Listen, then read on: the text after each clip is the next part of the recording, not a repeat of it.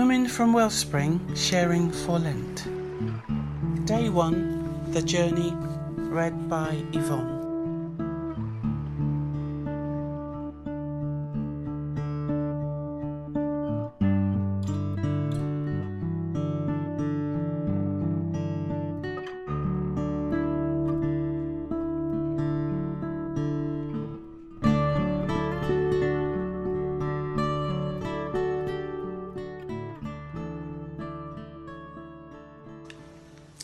The Journey. God's Spirit is on me. He's chosen me to preach the message of good news to the poor, sent me to announce pardon to prisoners and recovery of sight to the blind, to set the burdened and battered free, to announce this, this is God's year to act. Luke 4 18 to 19. As women, we have experienced all sorts, some happy and joyous occasions, others sad, some painful and unfair or just traumas one after the other, which for some have caused despair, brokenness, loss, or mistrust, with some learning from these experiences to launch unseen barriers to protect those sensitive areas that we have left. Psalms 139 reminds us through verses 1 to 6 that everything is known about us by one superior person who watches us, knowing when we sit or stand.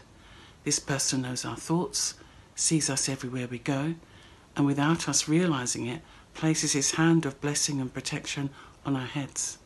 This person exceeds our expectations because he gives us a beginning and an end, encouraging us to have a relationship with him so that in every crisis we encounter, he will stand with us.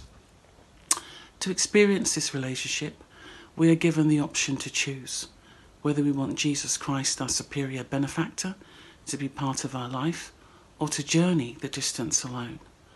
On earth, Jesus went through a journey of his own, which eventually led to his death on the cross. In the book of Esther, there is an epic story and journey about Esther, a woman who made the decision to save the life of others, knowing that she was placing her own life at risk. Each day brings with it a new journey.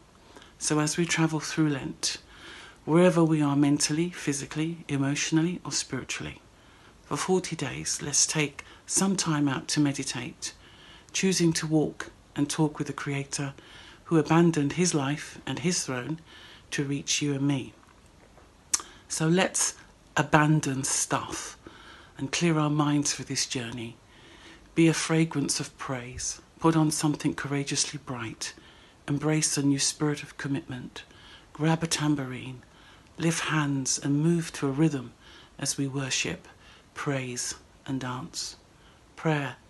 Lord, thank you for knitting me together and placing me safely in my mother's womb. Thank you for reminding me you know the beginning and the end.